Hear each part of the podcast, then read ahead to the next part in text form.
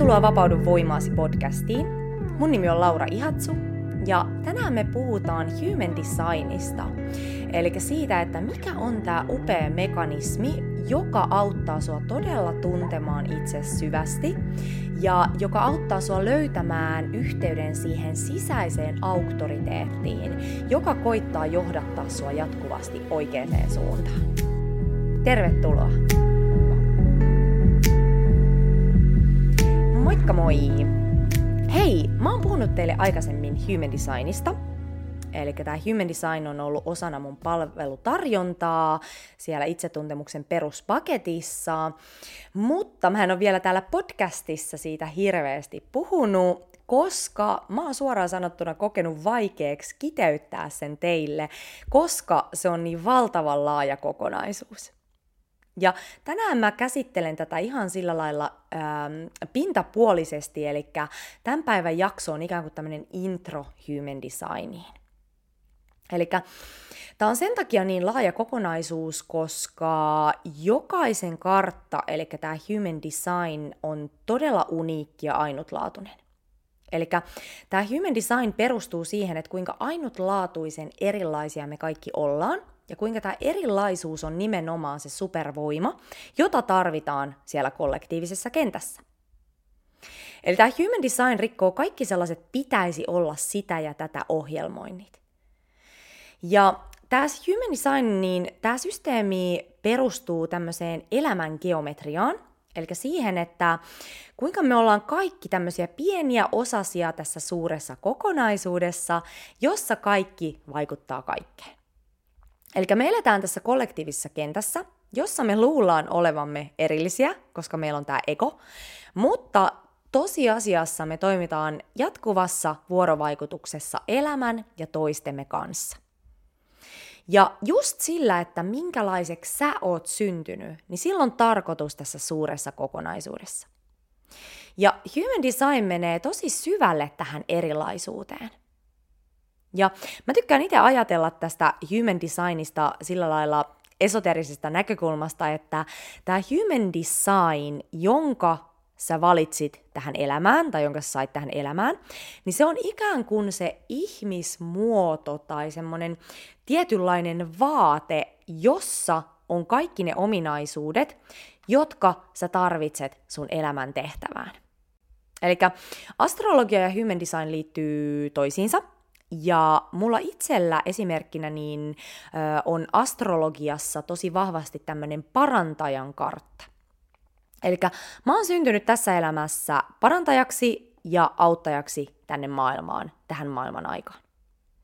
Ja sitten taas human designissa mulla on tämmöinen terapeutin portti ja sitten siihen liittyvä kanava, mikä antaa mulle tämmöisen sisään rakennetun kyvyn nähdä, että missä se kipu on ja missä se parannuskohde on.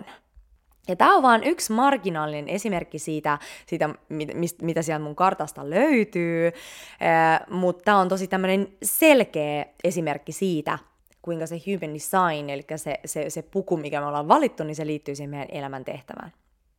Ja mä aloin opiskelemaan mun karttaa noin vuosi sitten, ja mä löydän vieläkin sieltä ihan uusia aspekteja näin vuodenkin jälkeen. Eli se on tosi, tosi mm, antoisa ja laaja työkalu. Mutta joka tapauksessa tämä human design, niin tämä antaa sulle tosi yksityiskohtaista tietoa siitä, että miten sun energia toimii, mikä on just sulle sopivin tapa käyttää sun voimavaroja, mitkä on sun sisäänrakennetut lahjat ja semmoiset kiinteät ominaisuudet, ja, ja, ja mitkä on ne, ne ylipäätänsäkin ne lahjat ja piirteet, jotka tulee susta helposti. Koska human designissa ymmärretään, että nämä on niitä sun supervoimia. Niitä sun kannattaisi käyttää. Ja sitten sen lisäksi se antaa sulle tiedon siitä, että mikä on just sun designille ominaisin tapa tehdä päätöksiä. Ja tämä on niin tärkeää, Eli mä oon ihan varma, että tosi moni teistäkin kamppailee näiden elämän päätösten kanssa. Että miten tehdä päätöksiä. Koska loppupeleissä päätöksethän on ne, tai se, että minkälaisia päätöksiä me tehdään, niin se on se, mistä meidän elämä muodostuu. Ja tämä human design antaa sulle tämmöisen todella konkreettisen ohjeen siitä, että mikä on just sulle paras tapa tehdä päätöksiä. Ja tämä kyky mullistaa sun maailman. Eli itsensä kehittämisen piirissähän puhutaan paljon intuitiosta, eli kuuntele intuitiotasi ja näin poispäin. Ja joskus siitä puhutaan tämmöisenä mututuntumana, eli tämmöisenä gut feelinginä, ja sitten joskus siitä puhutaan tämmöisenä sisäisenä tietämyksenä. Ja human designissa on oivallettu, että näitä intuitioita, joista puhutaan human designissa sisäisenä auktoriteettina, niin eri energiatyypeillä on erilainen intuitio. Eli esimerkiksi just tämä, että listen to your gut, niin se ei päde kaikille. Eli joillakin tätä tunnetta vatsassa ei vaan oo. Ehkä tunnistat itses myös siellä toisella puolella. Eli meidän kaikkien intuitio toimii eri lailla. Ja, ja, ja sitten myöskin, mitä, mitä tähän päätöksentekoon tulee, niin yhteiskunnassahan elää tämmöinen sääntö, että tunteet ja päätökset ei saisi asua samassa lauseessa. Eli se, että, että tunteiden vallassa ei, ei missään nimessä kannata tehdä päätöstä. Mutta jos sulla on human designissa esimerkiksi aktiivinen tunnekeskus, niin tämä sääntö ei päde silloin suhun. Eli silloin tunteet on itse asiassa aika merkittävässä roolissa siinä päätöksenteossa. Eli Human Design opettaa sulle, että miten tehdä päätöksiä kuuntelemalla sitä kehon sisäistä viisautta, eikä sitä mielen analysointia. Joskin kahdella prosentilla maailman väestöstä on tämmöinen niin sanottu mentaalinen intuitio. Eli heille on luontaista tehdä mielen kautta päätöksiä. Mutta 98 prosenttia väestöstä niin ei ole luonnollista tehdä mielen kautta päätöksiä. Eli se on se keho, joka puhuu. Ja mitä mä voin sanoa omasta kokemuksesta ja ihmisistä mun ympärillä on se, että silloin kun sä opit kuuntelemaan sitä sun sisäistä auktoriteettia, niin sun elämä alkaa muuttumaan tosi nopeasti. Koska ne päätökset alkaa kumpuamaan sieltä sun korkeammasta totuudesta käsin. Ja toki tämä ei ole mikään yön yli prosessi oppia kuuntelemaan sitä sisäistä ääntä, koska me ollaan niin, meidät on niin ohjelmoitu käyttämään sitä meidän mieltä siinä päätöksenteossa. Mutta silloin kun me lähdetään palauttamaan sitä yhteyttä siihen meidän sisäiseen auktoriteettiin, tuodaan se meidän fokus siihen, lähdetään testailemaan, miten se toimii, niin siinä vaiheessa, kun se alkaa kirkastua, niin sun elämästä tulee valtavasti helpompaa. Ja tosi moni turha asia jää pois. Mä olin itse, mä oon siis generaattori, mä tuun kohta kertoa näistä energiatyypeistä vähän enemmän, ää, mutta tota, mä olin tosiaan aikaisemmin semmonen, että mä sanoin tosi moneen asiaan kyllä. Tää on semmonen tosi tyypillinen generaattorihomma. ja mä olin sitten aina tuolla, missä sattuu, niin toteuttamassa muiden ihmisten unelmia.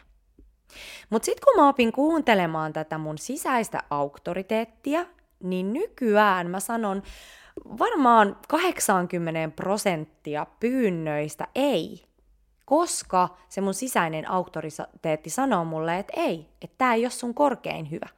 Vaikka mun mielen kautta mä olisinkin silleen, että hei, tähän kuulostaa tosi kivalta, että mulla klikkaa tosi hyvin tuon ihmisen kanssa, tästä voisi ehkä saada rahaa, ehkä tästä voisi saada jotain mainetta tai bisneshyötyä tai mitä ikinä se voisi ollakaan. Eli nämä on näitä tällaisia mie- mielenanalysointia. Mutta sitten samaan aikaan mun, mun gut feeling, eli ge- generaattoreilla se toimii se gut feeling äh, intuitiona, niin samaan aikaan se mun gut feeling on silleen, että ei, ei, ei, niin silloin se on ei. Ja mä oon huomannut, että aina kun mä sanon ei jollekin asialle, niin se tarkoittaa sitä, että sieltä on tulossa jotain sellaista, mikä oikeasti tuo mulle ihan valtavasti energiaa. Ja aikaisemmin mä olin semmoinen, että mä valitsin sen mielen tuotoksen, mutta nykyään mä valitsen sen kehon viestin. Ja mitä tapahtuu silloin, kun sä opit kuuntelemaan sun sisäistä auktoriteettia, niin sun elämä alkaa ikään kuin itsestään siivoutumaan, eli siivoamaan itse itseään, ja siihen vapautuu valtavasti tilaa. Ja tähän sisäiseen auktoriteettiin liittyy myös äh, jokaiselle energiatyypille ominainen strategia. Eli se, että miten ne mahdollisuudet avautuu sun eteen. Eli tämä liittyy vahvasti siihen, että miten just sä oot luomassa tänne asioita. Ja mä kerronkin nyt tässä vaiheessa nämä energiatyypit, eli näitä energiatyyppejä on viisi kappaletta, tai oikeastaan neljä, mutta generaattorit jakautuu kahteen ryhmään. Eli ensimmäinen on, on manifestorit, sitten on generaattorit ja manifestoivat generaattorit, sitten on projektorit sekä reflektorit. Ja Marinka humandesign.fistä on kääntänyt nämä hienosti suomeksi, eli manifestorit, rakentajat, manifestoivat rakentajat, tiennäyttäjät ja kuvastajat.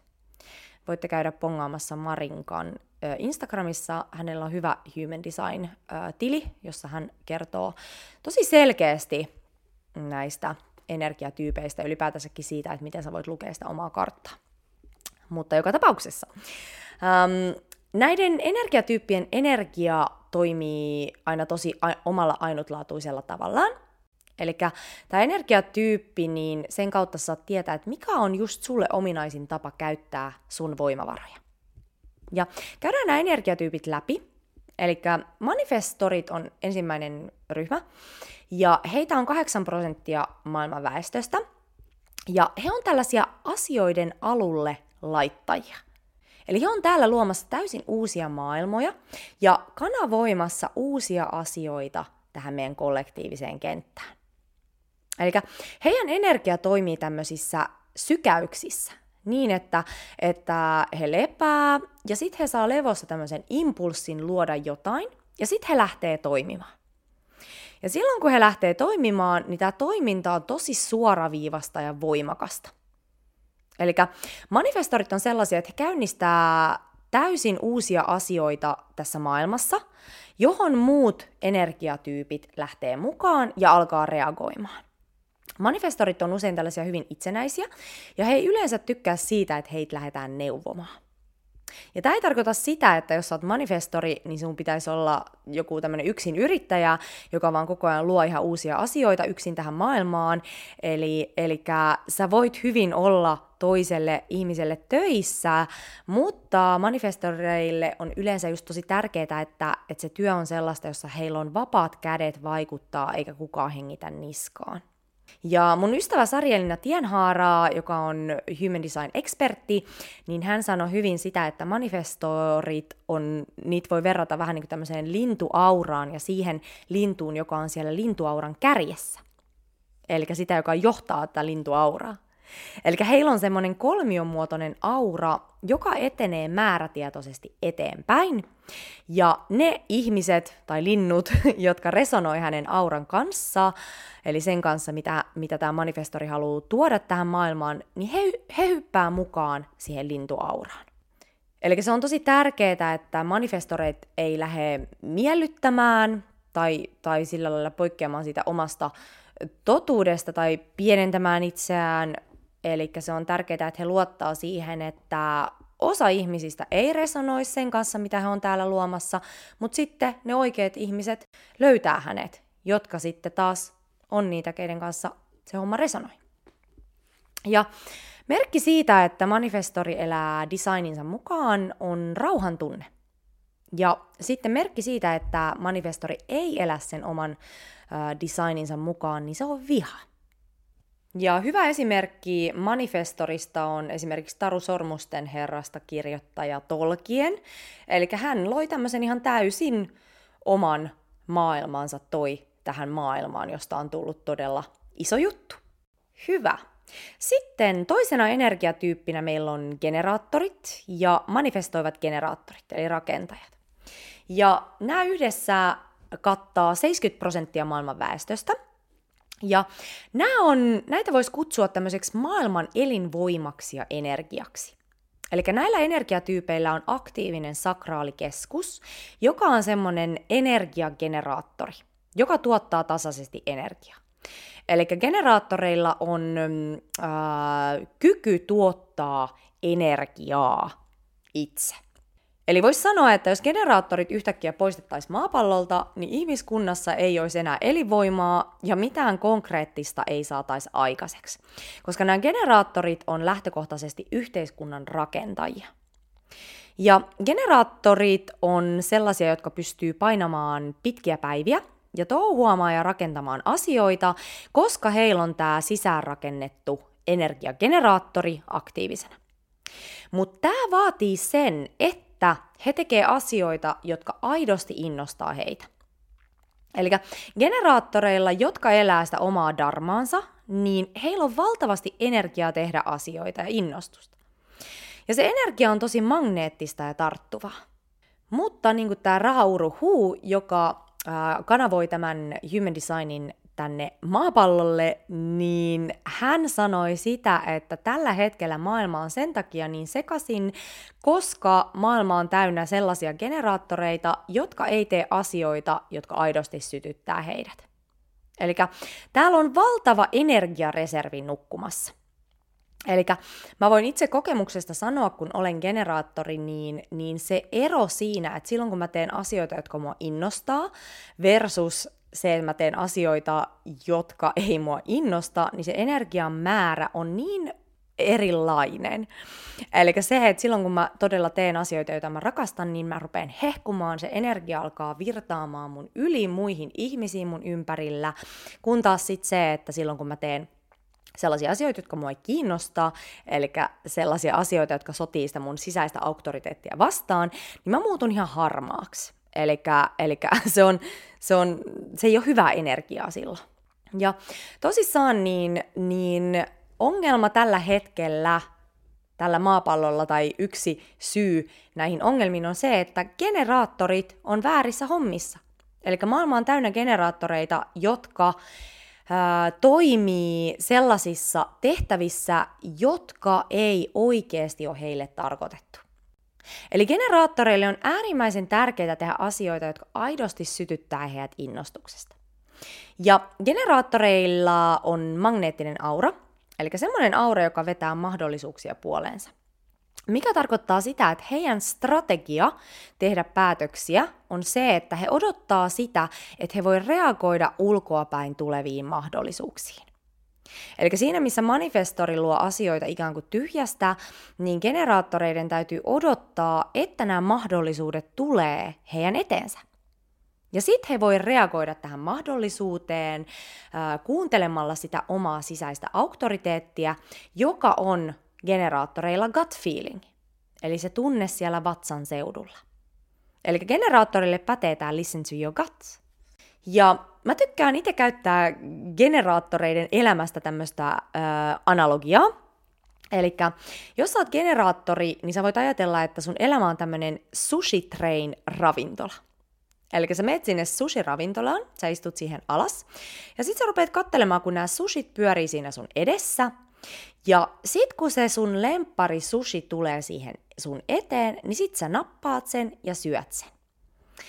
Ja se, että millä perusteella sä valitset nämä sushit, on se, että mikä sushi-lautanen saa sut todella innostuneeksi ja elinvoimaiseksi.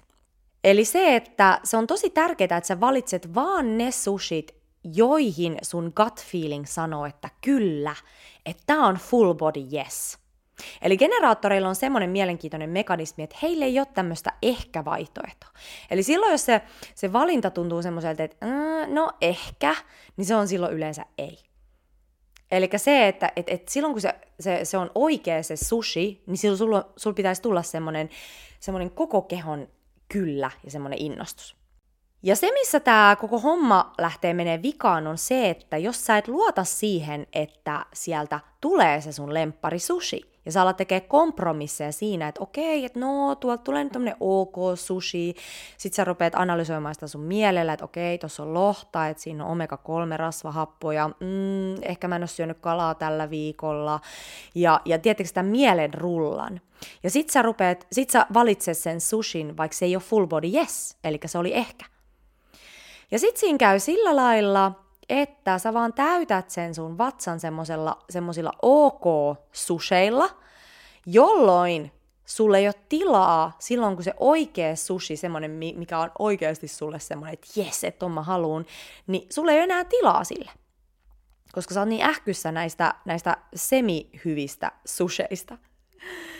Ja, ja, ja tämä pätee myös elämässä. Eli jos me ei luoteta siihen, että ne oikeat, ne oikeasti innostavat mahdollisuudet tulee sun eteen, niin silloin sä rupeat tekemään semmoisia kompromisseja ja täyttää sun elämän ihan semmoisilla kuluttavilla ja väärillä asioilla, jotka täyttää sen sun ajan ihan turhaa.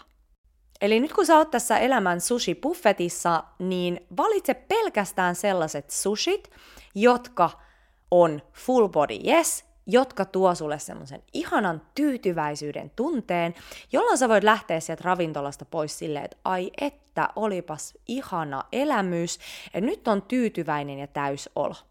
Versus se, että sä olisit syönyt sitä, niitä huonoja susheja ja sä lähet siellä semmoisella turhautuneella ähkyllä pois.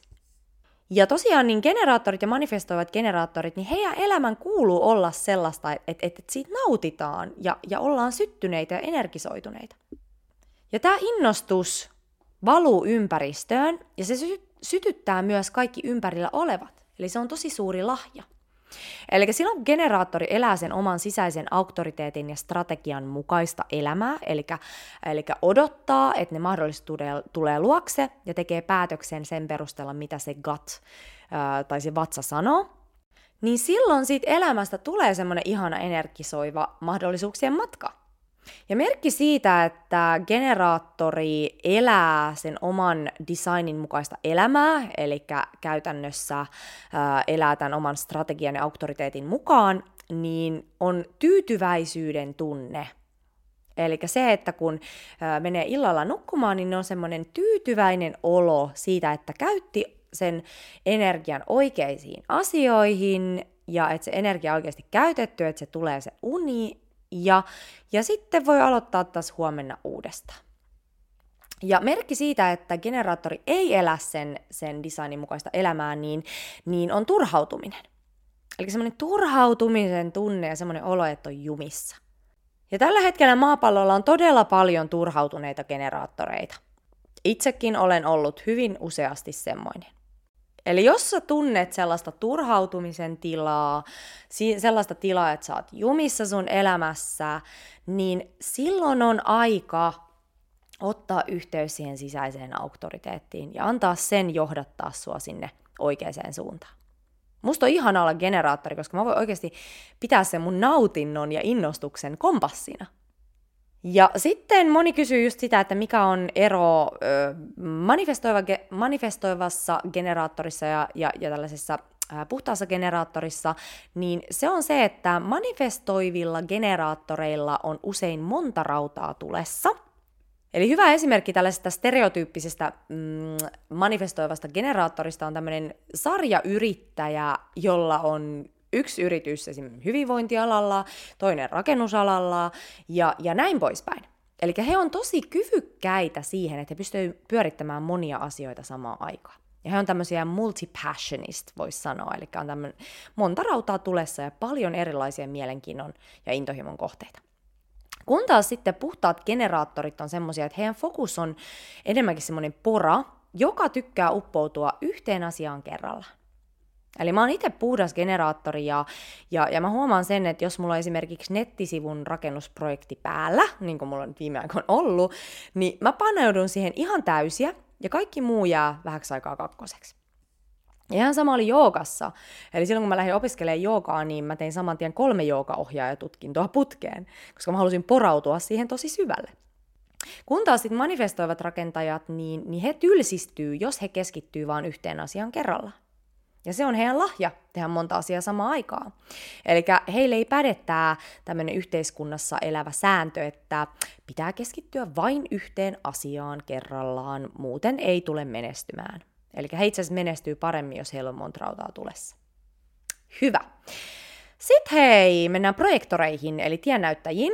Eli heitä on 22 prosenttia maailman väestöstä, ja projektoreiden lahja on se, että he kykenevät näkemään asiat sellaisesta perspektiivistä, josta muut energiatyypit ei kykene asioita välttämättä näkemään.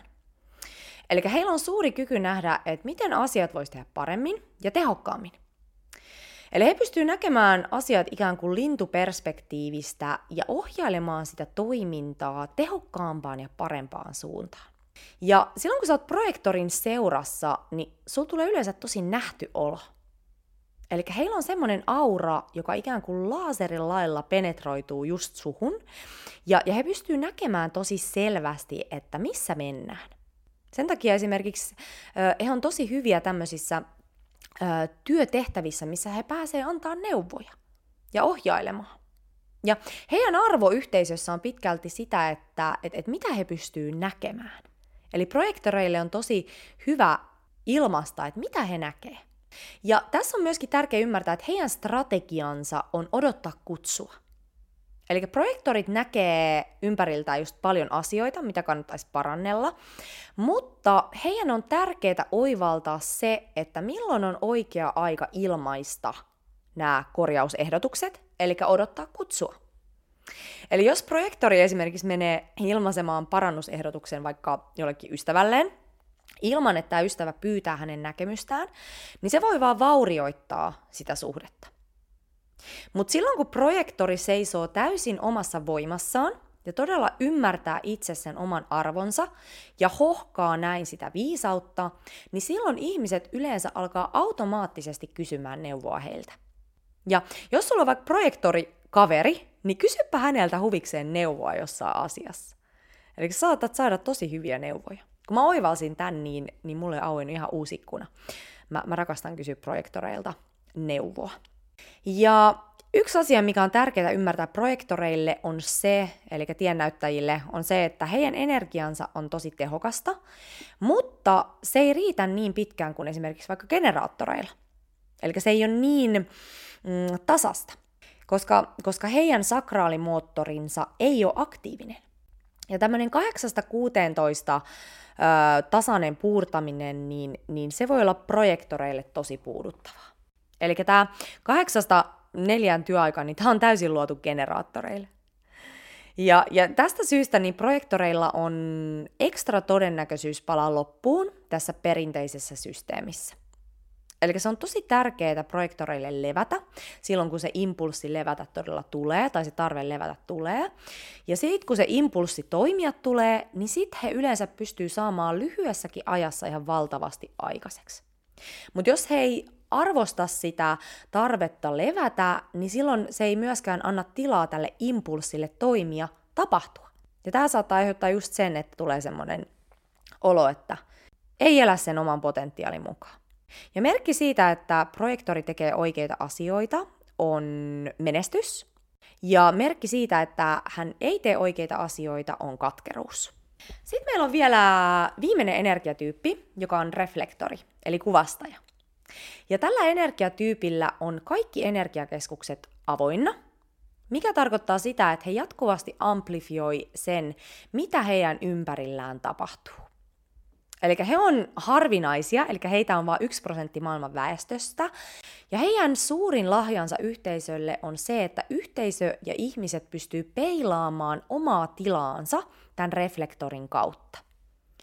Eli jos työyhteisössä on reflektori, ja tämä reflektori voi hyvin, niin silloin tämä työyhteisö on todennäköisesti toimiva ja hyvinvoiva. Jos taas tämä reflektori voi huonosti, niin silloin työyhteisössä on jotain vikaa. Ja reflektoreille on tosi tärkeää antaa elämän yllättää, eli heittäytyä elämälle.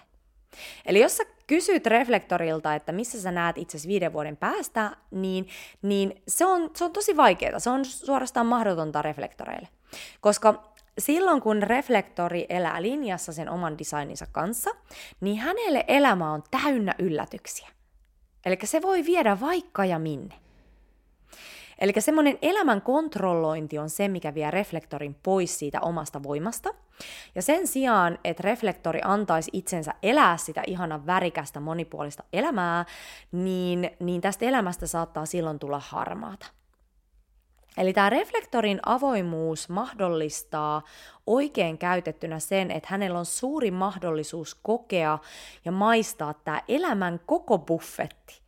Ja tämän lisäksi reflektorilla on mahdollisuus saavuttaa semmoinen tosi korkea viisauden ja kirkkauden taso tässä elämässä, koska he pystyy havainnoimaan tätä elämää ilman semmoista sisäänrakennettua filterijärjestelmää. Ja reflektorin strategia on antaa elämän kannatella, ja jättää kaikki sellaiset pitäisi-ajatukset pois. Ja silloin kun reflektori antaa elämän kannatella, niin hän huomaa, että elämä koittaa väkisin johdatella häntä kohti tiettyjä kokemuksia. Eli se voi olla, että siellä on jotain tiettyjä teemoja, jotka tulee yhä uudelleen ja uudelleen eteen. Ja tämä on merkki siitä, että ne on tarkoitettu hänen elämäänsä. Ja isommissa päätöksissä reflektoreiden on hyvä odottaa vähän pidempään, eli se, että ei, ei tee nopeasti päätöksiä. Ja, ja todella antaa niiden päätösten kypsyä erilaisissa tiloissa siellä sisällä. Eli reflektorit on hyvin tämmöisiä muuntautuvia ö, energiatyyppejä. Sen takia se on tosi tärkeää, että he tunnustelevat, että miltä tämä päätös tuntuu nyt tänä päivänä ja mi- miltä se tuntuu nyt tänä toisena päivänä. Ja sitten ikään kuin katsoo semmoisen keskiarvon siitä, että okei, että onko tämä nyt semmoinen mikä, päätös, mikä on tuntunut näissä eri tiloissa hyvältä. Ja merkki siitä, että reflektori elää oman designinsa mukaan, on se, että elämä yllättää hänet positiivisesti. Ja merkki siitä, että hän ei elä oman designinsa mukaan, on pettymys. Hyvä. Eli tässä oli nämä energiatyypit tälleen pähkinän kuoressa. Näistä voisi puhua ehdottomasti paljon enemmän, mutta tämä oli tämmöinen lyhyt intro. Ja, ja nämä energiatyypit ei itsessään itse asiassa kerro juuri mitään. Eli se, että saat sun energiatyypin selville, niin se on vasta ihan pintaraapasu. Eli tosiaan niin tämä human design perustuu siihen, että kuinka me ollaan kaikki tosi ainutlaatuisia kokonaisuuksia, ja se on tosi tärkeää katsoa sitä omaa profiilia kokonaisuutena. Eli esimerkiksi mitä intuitioon tulee, niin puolella väestöstä on aktiivinen tunnekeskus, mikä tarkoittaa sitä, että päätöksenteossa tunteet on merkittävässä asemassa. Eli kun sanotaan, että päätökset pitäisi aina tehdä järjellä, eikä missään nimessä tunteella, niin tämä ei, tämä ei päde silloin, kun tunnekeskus on aktiivisena. Eli siinä on semmoinen oma mekanismi. Ja mikä Human Designissa on, niin se opettaa meitä kuuntelemaan juurikin sitä meidän kehossa asuvaa johdatusta. Eikä sitä mielen johdatusta, koska se meidän mieli on täysin ohjelmoitu. Eli silloin kun me tehdään mielen kautta päätökset, niin kaikki se, se, se roska ja, ja, ja ohjelmointi, mitä me ollaan kerrytetty elämän aikana, niin se hämärtää sitä päätöksentekoa. Kun taas silloin, kun me kuunnellaan kehoa, niin se ääni on suoraviivainen. Koska meidän kehon viisaus on suoraan yhteydessä tähän hetkeen ja tähän kollektiiviseen kenttään. Eli sama ilmiö kuin se, että et, et eläimet hän aistii ennen ihmistä, että jos on tapahtumassa joku tämmöinen luonnon katastrofi, vaikka tsunami tai, tai tulivuoren purkaus tai mikä ikinä onkaan. Koska nämä eläimet ei ole mielessään. Eli eläimet on täysin yhteydessä niihin, niihin kehon vaistoihin ja siihen sisään rakennettuun viisauteen, jonka kautta ne on yhteydessä myös siihen heitä ympäröivään energiakenttään. Ja tässä ajassa jossa me ollaan, niin se kehon kuuntelu ja siihen sisäiseen auktoriteettiin yhdistyminen, niin se on tosi tärkeää. Koska me ruvetaan ymmärtämään, että nämä ulkoiset auktoriteetit, jotka on yrittänyt tyrkyttää meille kaiken maailman käyttöohjeita, syö tätä, tee tätä, liiku näin, nuku näin, opiskele näin, niin nämä ei toimi kaikille. Eli jokaiseen meistä on kirjattu täysin omanlainen polku. Ja sen polun kompassi on tämä sisäinen auktoriteetti. Ja tämän sisäisen auktoriteetin kuunteleminen, niin tämä on taitolaji, joka ei tapahdu hetkessä. Eli mä itsekin vielä opettelen sitä, mutta koko ajan siitä on tullut helpompaa. Ja mun elämä muuttuu sitä mukaan, mitä helpompaa siitä tulee. Ja yleisin kysymys tässä varmasti on se, että mistä sä tiedät, että onko se pelko vai intuitio?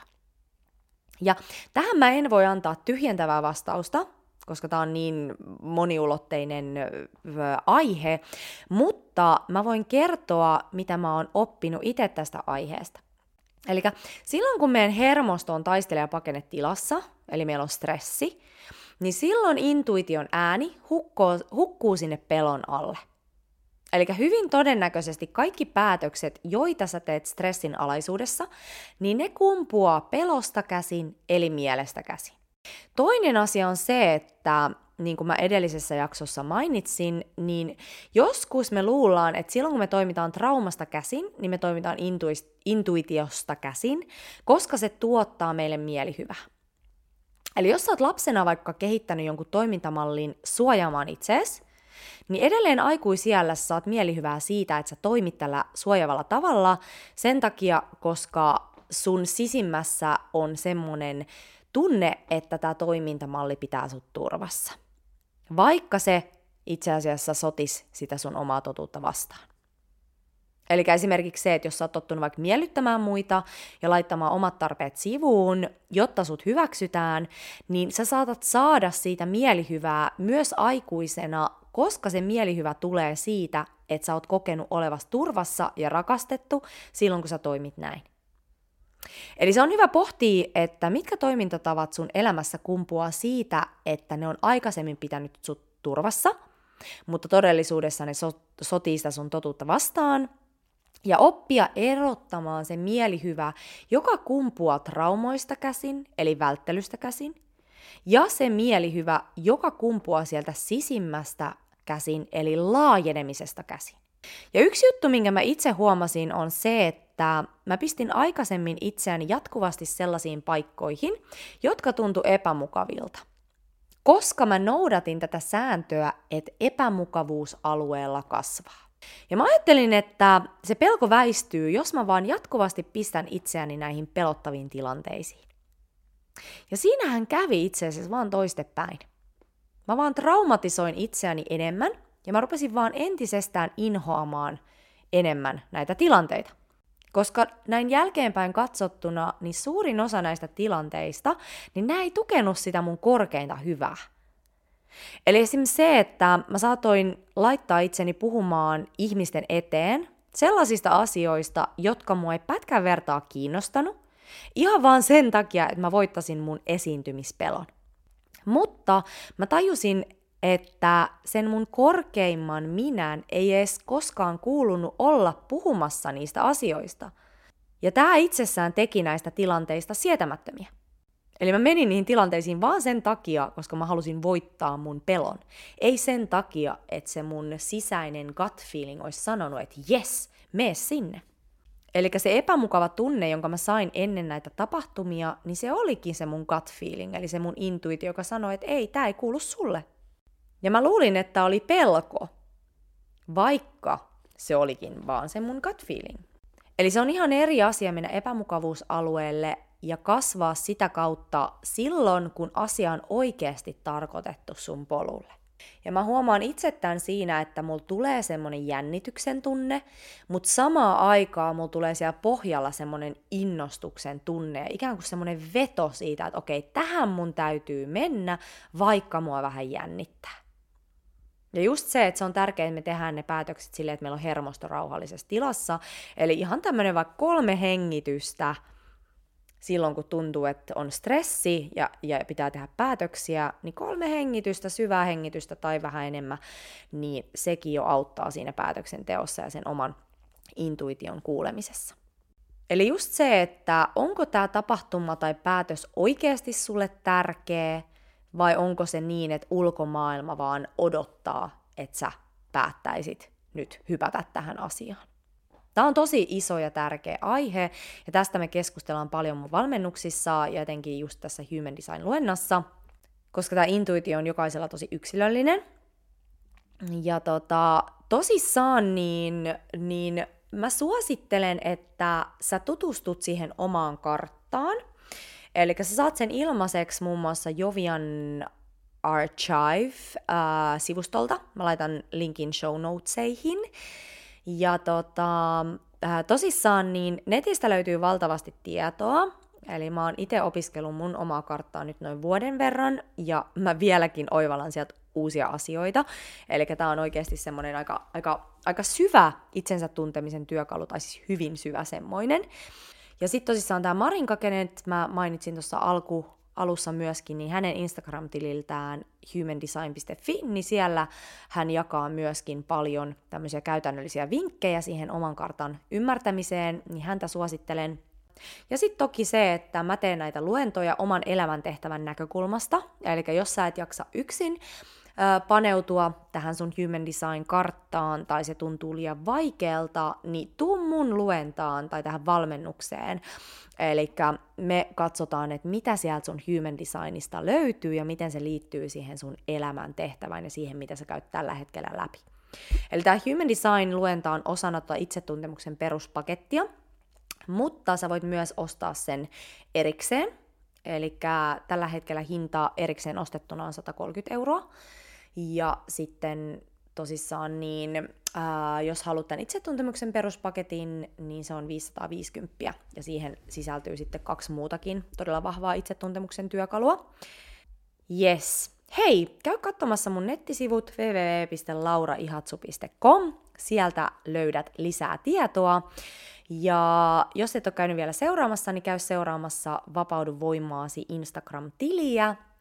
Ja mun sähköpostiosoite on laura at vapauduvoimaasi.com, eli jos on jotain kysymyksiä tai valmennukset kiinnostaa, mutta et ole ihan varma, mikä valmennus sulle sopisi, niin laita ihmeessä viestiä, mä vastaan tosi mielelläni.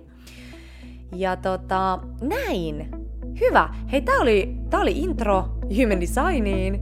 Toivottavasti koit ää, oivalluksen hetkiä. Ja tosissaan, jos Human Design lueta kiinnostaa, niin laittele mulle viestiä. Tää on siis niin upea työkalu, etenkin tässä ajassa, missä me ollaan. Hyvä. Kiitoksia. Heippa!